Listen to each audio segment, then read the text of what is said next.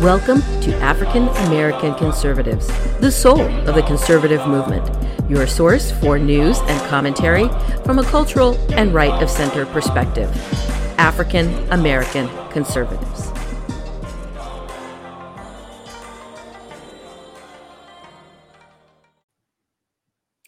Welcome to African American Conservatives, the soul of the conservative movement. I'm your host, Marie Stroughter. Please bookmark acons.substack.com. That's where you'll find links to this podcast, as well as all of our social media profiles and our great commentary. Our guest today is Lieutenant, Lieutenant Colonel Allen B. West. He is a combat veteran of the United States Army, where he served in uniform for 22 years. He was a member of the 112th Congress, serving as a representative from Florida. Further, he was the chairman of the Republican Party of Texas, the best chairman, in my opinion. Um, and he currently serves as the executive director of the American Constitutional Rights Union. He is the author of three books. He's the host of the excellent Steadfast and Loyal podcast and a current candidate for the chair of the Dallas Republican Party. Welcome back to the show. Thanks, Marie. It's great to be back on, and Merry Christmas to you. And Merry Christmas. Thank you. And I understand yeah. that we have some good news to celebrate today. Your youngest grandson, Levi Allen, has returned home from the NICU. And so, congratulations to you and your family. Yeah, thanks so very much. I'm sure by the time we uh, get through this interview, he'll, he'll be uh, at home. He was I'm sure he's going to pass with flying colors. Of course, he's a ranger. That's right, right week senator dick durbin said in a speech quote do you know what the the navy and i'm sorry this week Senator Dick Durbin said in a speech, Do you know what the recruiting numbers are at the Army, Navy, and the Air Force? They can't reach their quotas each month. They can't find enough people to join our military forces. And there are those who are undocumented who want to have the chance to serve and risk their lives for this country. Should we give them that chance? I think we should. End quote explain to him why and our audience why he is dead wrong on this issue. Well, he's not just dead wrong, he's delusional. And if you go back and you study the history, one of the things that contributed to the fall and the demise of Rome was the point in time when the Roman citizens stopped serving in their own military and their own legions, and they started to outsource military service to the respective provinces that they had uh, conquered, conquered and succumbed. And when you look at what Dick Durbin is talking about, first and foremost, the reason why young men and women are not joining the military or they're ha- struggling with the retention rates of keeping people in the military, it has to do with the policies of the Biden administration. So let's start there first and foremost. The focus on cultural Marxism and DEI and uh, gender dysphoria and all of these things, they're not focusing on their wartime military capabilities and capacities. When you have a commander in chief that looks down at his watch at the uh, coming home ceremony for the remains of 13 U.S. Uh, Marines, a soldier, and a sailor who died because of his failed policy and the withdrawal from Afghanistan.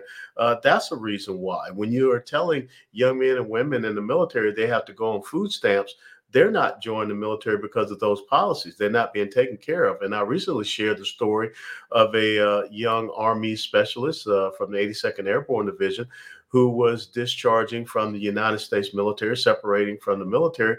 And he was told he had to pay up to about $4,000 of equipment that he was told to leave behind in Afghanistan. That's why they're not joining. Now let's fast forward to what Dick Durbin's solution is to instead of uh, holding the Biden account, uh, administration accountable.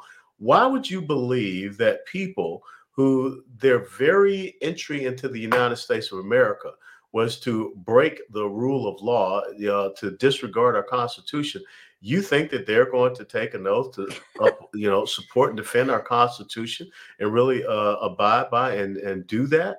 No. So uh, again, here are people that are here illegally that have violated the laws of this nation, violated our sovereignty, and you want to put them out there and believe that they're going to stand on freedom's ramparts to protect the United States of America? That is absolutely absurd. And like I said, that's delusional. Speaking of the border crisis, you recently posted a disturbing article that states how a local hotel is canceling reservations held by those attending your beloved Army Navy game mm-hmm. so that the hotel can house those here illegally. Tell us more about that story. Well, just think about the message that it sends. I mean, this is the first time that uh, the Army Navy game is going to be up in Foxborough, Massachusetts, a suburb of Boston. And of course, people, you know, go out there and they get their hotel reservations, you know, beforehand. Uh, this is the 124th uh, renewal of the Army Navy game. I that's a bucket list thing for me. I've never been able to attend an Army Navy game. Hopefully, I get to do it. But think about all of a sudden that you're set to go there and you get a notice saying that your hotel reservation has been canceled. And then you find out why your hotel reservation has been canceled because the hotels there are going to uh, house illegal immigrants, which they get paid by the government to do, instead of allowing you to go and watch what is called America's Game, Army versus Navy. Uh, it's a very unique game. I mean, these kids don't get to jump into a transfer portal and jump from school to school. They're not going to be out there playing for a national championship, but you know what they're playing for? They're playing for our championship. It is the only game where every single person on that field will raise their right hand to take an oath to support and defend the Constitution and be willing to lay down their lives to do so and how much of a slap in the face it is to veterans and the families of these young men and women uh, that are attending those two service academies to be told that, you know, you don't have a room, you don't have a place in the inn. Uh, thinking about the Christmas theme, you don't have a place in the inn because we're going to bring in illegal immigrants. That to me is the most un American, disgusting, and despicable thing that could be happening around this Army Navy game. And what's crazy to me is these are people that have paid for their mm-hmm. reservations. Mm-hmm. So, yeah, okay, so the hotel gets money from the government. It's money. So why yeah. wouldn't you accept the money of those who have skin in the game, so to speak? As you said, these are parents and veterans and and that sort of thing. It, it, it's crazy. They don't care. And and again, here's Massachusetts, who once upon a time they produced the Sons of Liberty, who took the field at Lexington Green and Concord Bridge and Bunker Hill and all of these places to make a stand for us to become these United States of America. But now we have a Massachusetts that cares more about people that are here illegally than about the young men and young women, their families and veterans who have put their lives on the line for this uh, for this nation. Uh, and and how short sighted art can you be to say that we are not going to allow you, we're not going to honor these hotel reservations, which, oh, by the way, one night, two nights, uh, because we want to provide these rooms to illegal immigrants. You're going to displace Americans for illegal immigrants. And coming back to what uh, you know, Senator uh, Dick Durbin talked about, this is another reason why why people do not want to be a part of a military that disregards the young men and women who are playing in this football game who will play in a bigger game once they get uh, once they graduate and get commissioned, or their families or these veterans. As you've pointed out, college campuses where conservative voices are often silenced have become welcome designations for pro Hamas and anti Semitic voices. You and another great friend to ACONS, Professor William Jacobson of Legal Insurrection, recently had a discussion about this. What were the takeaways? Well, the takeaways is that we have allowed this to fester. And recently, the Wall Street Journal even put out an article talking about how this this radicalism and this militancy of professors and university administrations and how they're not teaching kids, but they're indoctrinating them to this Marxist ideology. Now we see it in full bore. Uh, and, and you're right. When you look at these campuses, and I looked at the testimony for some of these university professors before the House uh, Committee on Education and Workforce uh, a couple of days ago, uh, they are they are complicit in this. You know, you cannot sit around and say that we're just going to allow one certain line of speech and call that free speech because it aligns with our ideology. It aligns with what we want to indoctrinate these students on. Uh, and anything other than that, well, we're going to suppress it. And so now you have these kids on these college campuses believing that the only speech that is allowed is their speech, and any other speech is unacceptable. Uh, unacceptable. So therefore, it's not free speech. So Harvard, University of Pennsylvania, all these Ivy League schools, Cornell, they have, you know, promulgated this. And what is even more disturbing, Marie, is that a lot of these schools, if you're a private school, I got it. But a lot of these schools are, you know, taxpayer funded schools, state schools, or they get federal grants. We should not be funding these schools that are, you know, churning out the next generation of little Marxists through their schools of journalism, schools of uh, political science, school of uh, you know Department of Political Science, schools of journalism and uh, and education. I'm sorry, we should not allow that to to be happening. So this is something that we're going to have to turn around. And I think the most important thing is stop sending you know taxpayer money. And and even here in the state of Texas where I live, we're having that problem at a place like Texas A&M University. Forget the University of Texas, but even Texas A&M University. So we have got to do something on these college campuses to get them to understand that this is a place where there's supposed to be different thoughts, perspectives, insights. And the fact that you have American Jewish students they're afraid to, to, to, to go to class or being bullied in their class by professors. And, and this is starting to creep down even into the, the high school level and middle school level. It's insane. Hmm? Recently in Texas, we saw a Republican led House of Representatives vote to remove a provision from an education omnibus bill that would have created a school voucher program. Mm-hmm. Why are some Texas Republicans so opposed to school vouchers when they're so popular with Republicans nationally? Yeah, I do not understand why Republicans in the state of Texas don't support education savings accounts. You you look at Arizona, uh, probably the model legislation was passed out there by the Republicans, and now you have the Democrat governor Katie Hobbs trying to uh, veto it, eliminate it, get rid of it. You look in North Carolina, where once again Republicans in control of the legislature there passed school choice, educational freedom for for parents, and the Democrat governor Roy Cooper of North Carolina instituted a state of emergency over it. How is it in the state of Texas where you would think that you know, a quote unquote red state, we have Republicans that are killing education savings accounts and school choice.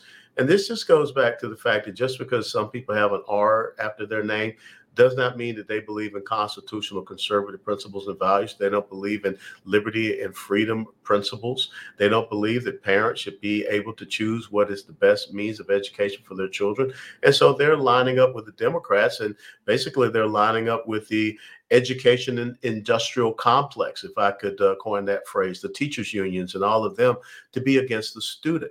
Uh, Ron DeSantis won his, you know, gubernatorial election, the very first one, against Andrew Gillum, the mayor of Tallahassee, on one issue, and that issue was school choice. And what you saw were single black mothers who were registered Democrat. They came across the aisle. The exit polls show that. They came across the aisle and helped him to win, and he won by less than 1%. That's how important this issue is. And it's not a Republican Democrat issue, it's a freedom issue, it's a liberty issue. If you're not getting a good quality education, your chances at equality of opportunity are dwindled. And the fact that we have Republicans in the state of Texas that are going along with this is just absolutely uh, it's confounding. It's, it's unconscionable. And you know, it's interesting that you say that because about 10 years ago, I talked to Rand Paul about this because you know this is an issue that I've been crazy about for for many years having homeschooled my own children.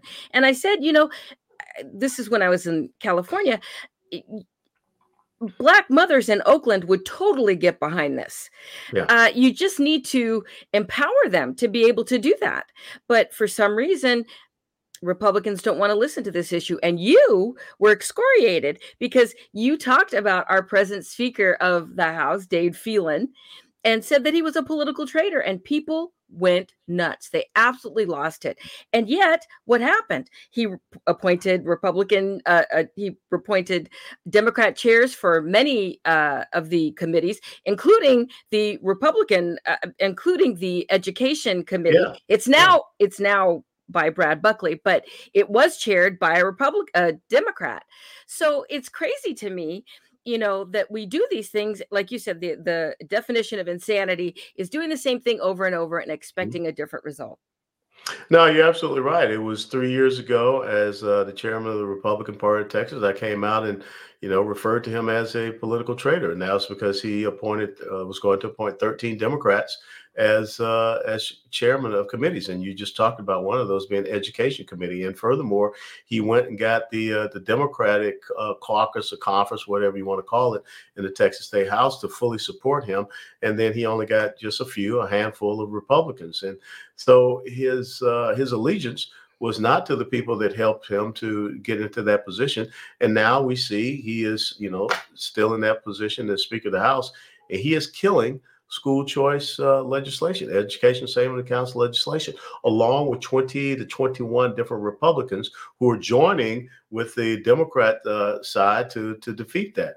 And so that's why I'm very glad to see that all of these Republicans in the Texas State House that have been voting against the legislative priorities of the Republican Party of Texas, they're getting primary challengers, and uh, and I hope that they will be defeated in the March primary that is coming up uh, next 2024. Now, Texas Republicans have passed a bill that Governor Abbott is expected to sign that will allow police to charge illegals with a misdemeanor and allow a judge to order the the illegals to return to Mexico. Critics say it is unconstitutional and will lead to racial profiling. What is your view? Well, you know, obviously they have not looked and seen that we've got like tens of thousands of Chinese uh, nationals. We've got Russians, we've got Haitians, we've got you know people from you know South America. We got the whole daggum world trying to come across our border illegally, uh, and that's the whole point. They're coming across illegally, and I don't think you should charge them with a misdemeanor. It should be a felony to break the sovereign laws of this nation and try to enter it into it illegally. Uh, first and foremost, we should turn them right back around. We should not tie them up in our court system because they are violating our rule of law, being it the United States Constitution or the Texas Constitution. And the governor of the state of Texas is charged in Article 4, Section 7 of the Texas State Constitution to repel invasions. I don't know how you call six to seven, eight, I don't know, that people probably lost count, million people coming across your border illegally. That's an invasion. That's not a trickle. Uh, so I, I, I understand laws and we got to pass more laws, but just do what's already on the books. Just empower people to do their jobs uh, which is to protect the sovereignty of the state of Texas, which means you're protecting the sovereignty of the United States of America. And people that are here illegally should not uh, be allowed to stay here. And and you can have some type of tiered system whereby first and foremost you go after single military age males, you go after single military age females. You don't have to start, you know, going out there and yanking children. I, I think that if there's a, a child that's being forced to come across this border legally, you want to protect that child because without a doubt they're going to be hmm. part of sex trafficking. Uh, but a lot of these adults that are coming across, and, and we should have the on the spot DNA testing to make sure that these are family units. We were doing that for a while, uh, then we stopped doing it, and the cartels are smart enough to pair up, you know, young children. Uh, and you know, Angela and I, my wife and I, noticed something here recently. Uh, you're seeing a lot of young Hispanic females on the corners uh, of intersections here in Dallas selling flowers. And you know what is also with them? Young children. Uh, one woman had a child on her back, the other one had her little daughter right there next to her. That's uh, that's human trafficking. And, and you know who knows what happens at night to those exact same women that are out there, you know, selling flowers during during the day. So let's stop this, and and let's stop allowing the cartels to make billions of dollars over human and sex trafficking. You know, I don't think people understand this issue enough in uh, the nuanced terms. You talked a lot about this during your gubernatorial run uh, about permisos, that people mm-hmm. have them, and it really is basically just a really a get out of jail free card. I mean, it's just yeah. you you have to show up, so you've got a legal document that says, "Hey, I can be here." Yeah, and and lots of times the permisos say that you don't have to show up for two or three, maybe four years into a court, and so they see that as, hey, this is my permission slip to come into the United States of America. What's even more disturbing is that you have some Democrat members in the Texas State House that are saying that that permiso should be a means by which people can get a driver's license, uh, being here illegally. Now, let's think about this Uh, you get a driver's license, which is a picture ID. Then the next thing you know, what does that open the door for you to be able to do if you're here legally? To vote. And that's one of the big concerns that we need to have going into this 2024 election cycle when we have six to seven to eight million people that are here illegally. Uh, you got Dick Durbin out of Illinois talking about they should be in our military. You got the governor Pritzker, Pritzker of Illinois saying that they should be our police officers. You've got Democrats all over the place saying that they should be voting uh, in our elections. Oh, that sounds like you're undermining not just our sovereignty, but also our democracy and also our law and order. And you know, we don't have a really good track record for uh, knowing where folks are. I mean, mm you look at it because you talk a lot about the San Bernardino case uh, mm-hmm. with the the terrorists there. Um, you know, it was a wasn't it a fiance v- visa yeah. or something, and it had expired, and we don't know where a lot of these people are. We don't. I mean, that's people that are here legally with a visa. Yeah. so, can you imagine just having a a permiso? Yeah, uh, Saeed Farook and Tashfeen Malik. That was her name. Uh, and she was Pakistani and she came over here on a fiance visa. First of all, she shouldn't have gotten that fiance mm-hmm. visa when you go back and look at uh, some of the security concerns, but it had expired. And, and guess what? I, th- I believe about 15 people in San Bernardino lost their lives a few Christmases ago at a Christmas party. But you also have the concerns of people that 9 uh, 11, they were here on student visas that ended up expiring. And look what happened to that. So, you know, it was interesting watching uh, Christopher Wray testify here uh, before the, the Senate committee uh, about reauthorizing, I think it's Section 702, you know, the FISA court you know, you know, maybe he should be focusing not so much on parents and and them being domestic terrorists, yeah. or you know, the Catholic Church and infiltrating it. Uh, maybe they should be the Federal Bureau of Investigation out there finding all of these people that are here illegally and working with ICE uh, to make sure that they're uh, deported from the United States of America. Or maybe you could be out there identifying all of these Hamas supporters that are, you know, traipsing all over the country. And we just saw the uh, terrorist threat attack that was thwarted in Las Vegas with someone that said, you know, I'm a lone wolf for ISIS. I support ISIS. There are others that are out there, and, and these terrorist cells have come together. According to, you know, Christopher Wray, that's the biggest threat that we have right now. So where why do we need this FISA thing, which to me, they're just looking at surveillance of American citizens. They're not really looking at the threats that we're facing here. So all of this comes, you know, back together you've got an administration that is allowing people into this country illegally. You got a Federal Bureau of Investigation that's more so focused on the ideological adversaries and opposition to this administration and focus on the real terrorist threats that are out there. And it's all going to come to a head sooner or later in their continuing effort to save democracy, Democrats are not only working to prevent voters from being able to vote for Donald Trump, in your former state of Florida, they are preserving democracy mm-hmm. by preventing voters from being able to vote for other Democrats mm-hmm. in the state uh, presidential primary. Are the Dems attempting to rig the election in favor of Joe Biden? Well, that can't be debated. I mean, again, I find it so interesting the people that are talking about illegals should vote in our elections, that we should stack the Supreme Court, uh, all of these things that they're looking to do, they're the ones seeking to undermine democracy. So you even had Robert F. Kennedy Jr. Uh, you know, here's a guy that wants to to run for election as a Democrat, but he's being thwarted. So he has to go over and now uh, declare himself as an independent. And the Florida Democrat Party has come out and said, hey, you know, that's it. Uh, we don't need a primary. There's only one person on the ballot, and Joe Biden wins. Uh, you have other people. Uh, Dean Phillips from Minnesota, Marianne Williamson is also declared. You know, uh, Cornel West is running, you know, Socialist Party, whatever he is. but the, the Democrats are the ones that are undermining democracy. I will say this at least in the Republican Party, even though President Trump is polling at 60%, you know, in the Republican primary, they're still having debates. They're still having an open process, uh, and they should be, you know, heralded for that. Uh, I don't think that anybody, you know, on that stage, the, the remaining four, has a chance of overtaking President Trump. but at least they have an open primary process. The Democrats don't have an open primary process. So again, they're the ones that want to undermine democracy. They don't even they want to suppress the vote of their own constituents in the Democrat Party. Just days ago, there were reports that an Iranian backed terrorist group in Yemen called the Houthis mm-hmm. reportedly attacked a United States warship in the Red Sea. Mm-hmm. This follows reports that the United States forces in Iraq carried out strikes against Iranian backed groups in late November in response to the direct attacks against U.S. forces there by Iran and Iranian backed forces.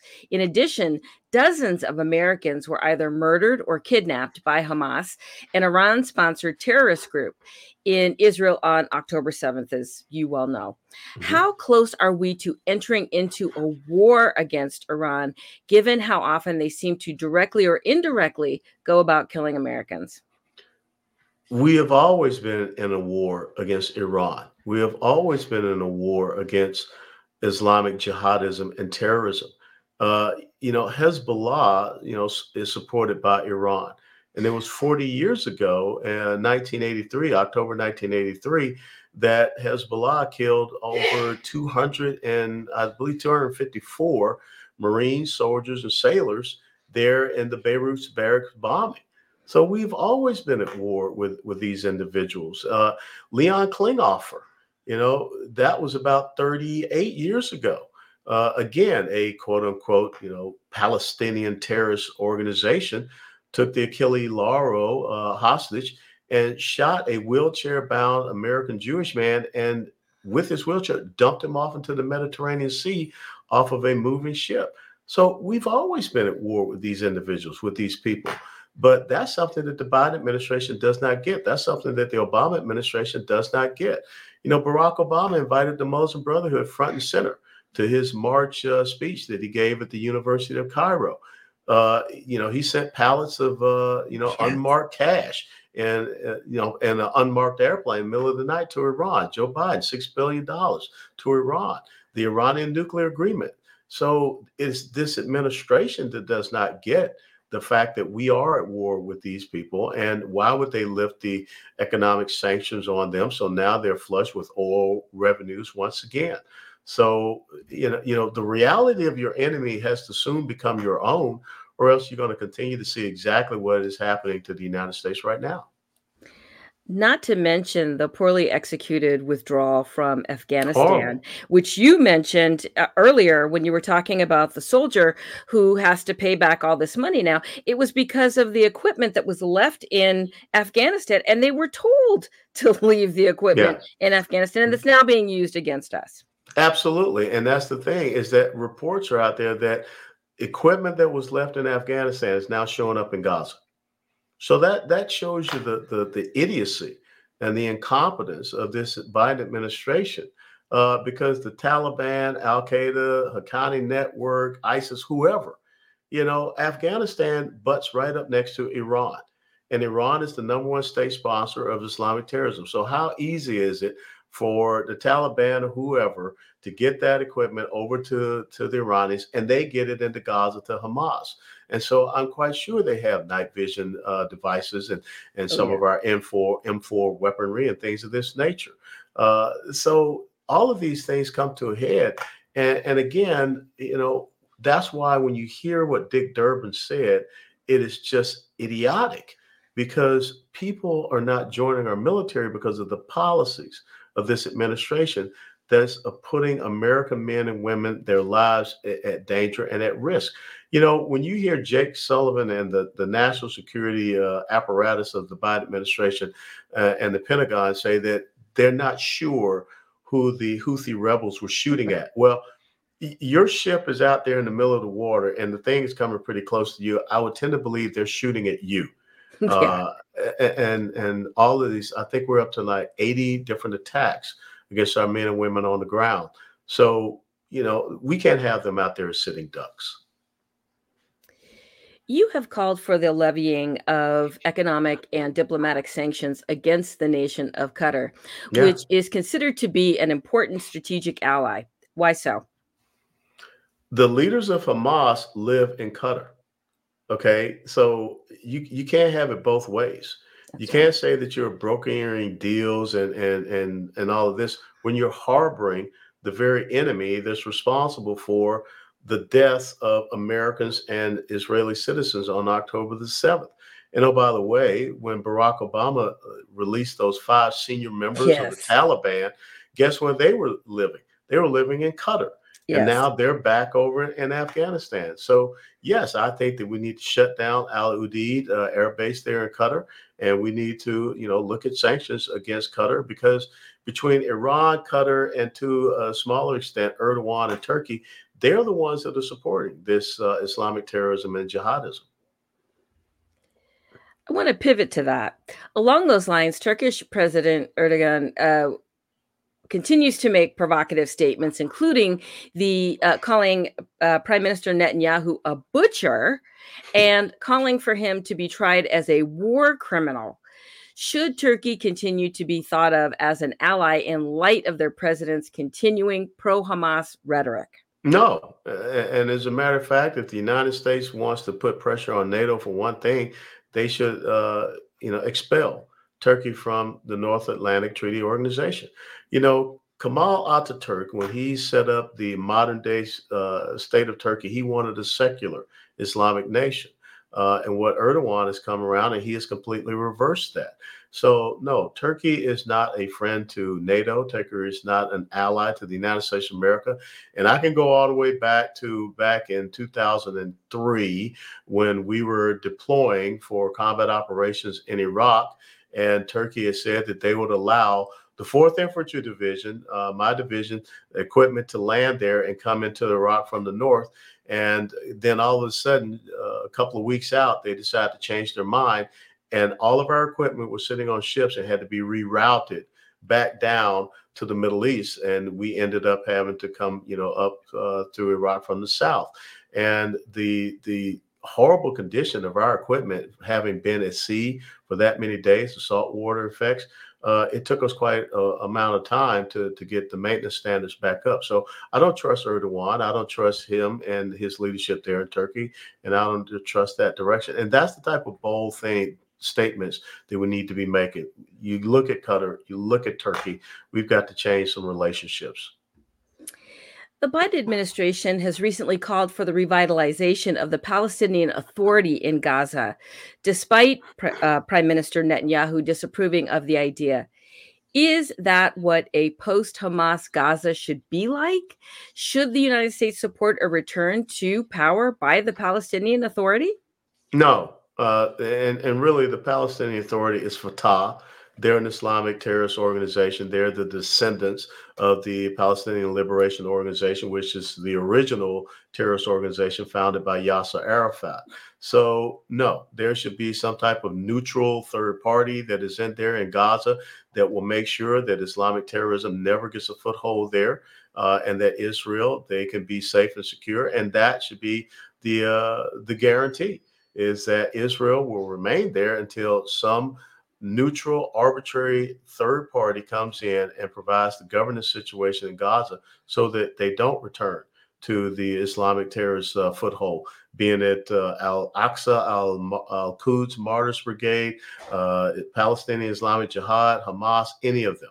Uh, and and also you got to understand is that uh, the the Palestinian Authority under uh, Mahmoud Abbas you know, they are naming streets over there after people that have murdered Jews. Mm. They're providing, you know, money and resources to families of those people that have been suicide bombers and attackers.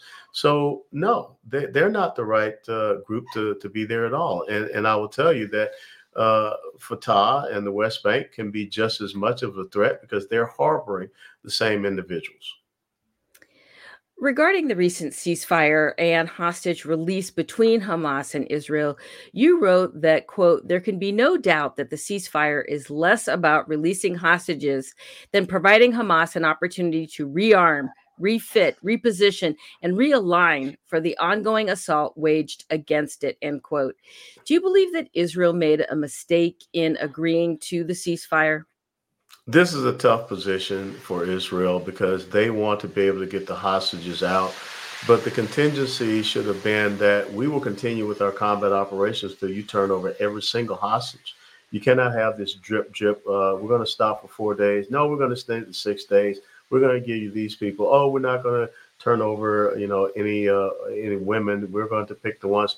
Uh, we can't find everybody that uh, was was taken hostage, and, and of course, it was once again Hamas who, you know, broke off this ceasefire early and went right back to, you know, firing rockets and missiles. They their commanders on the ground in Gaza has said that they are going to replicate October the seventh. They are going to continue to do exactly what happened on October the seventh. So you cannot coexist with a neighbor like that that has as their charter your extermination, your elimination, your eradication. So I, I think that what uh, Prime Minister Netanyahu he is trying his best to, uh, you know, take care of his citizens who have loved ones that are still being held. But he has got to eradicate the threat of Hamas. And so I would tend to believe that you will not see a future ceasefire because all it does is provide the enemy, Hamas, an opportunity to uh, lick their wounds. Uh, when you talk about humanitarian aid flowing in, they just take that humanitarian aid for themselves. They could care less about the civilians there in Gaza. They're just human shields for them. They're just pawns in their game. So you got to keep the pressure up on them. You have expressed outrage uh, over some of the pro Hamas demonstrations we've seen mm-hmm. in the United States since October the 7th, including someone tearing down an American flag and replacing it with a Palestinian flag in New York on Veterans Day. What, if any, restrictions should we place on these demonstrations? Well, uh, you know, if you are going to go in and start tearing down the symbol of this nation, uh, you crossed a, a, a boundary. Uh, and I would have expected the New York Police Department to go in and immediately uh, arrest that individual, uh, but they just stood by and watched. And, and, to me, that is reinforcing what they're doing, and it's encouraging them, and it's emboldening them.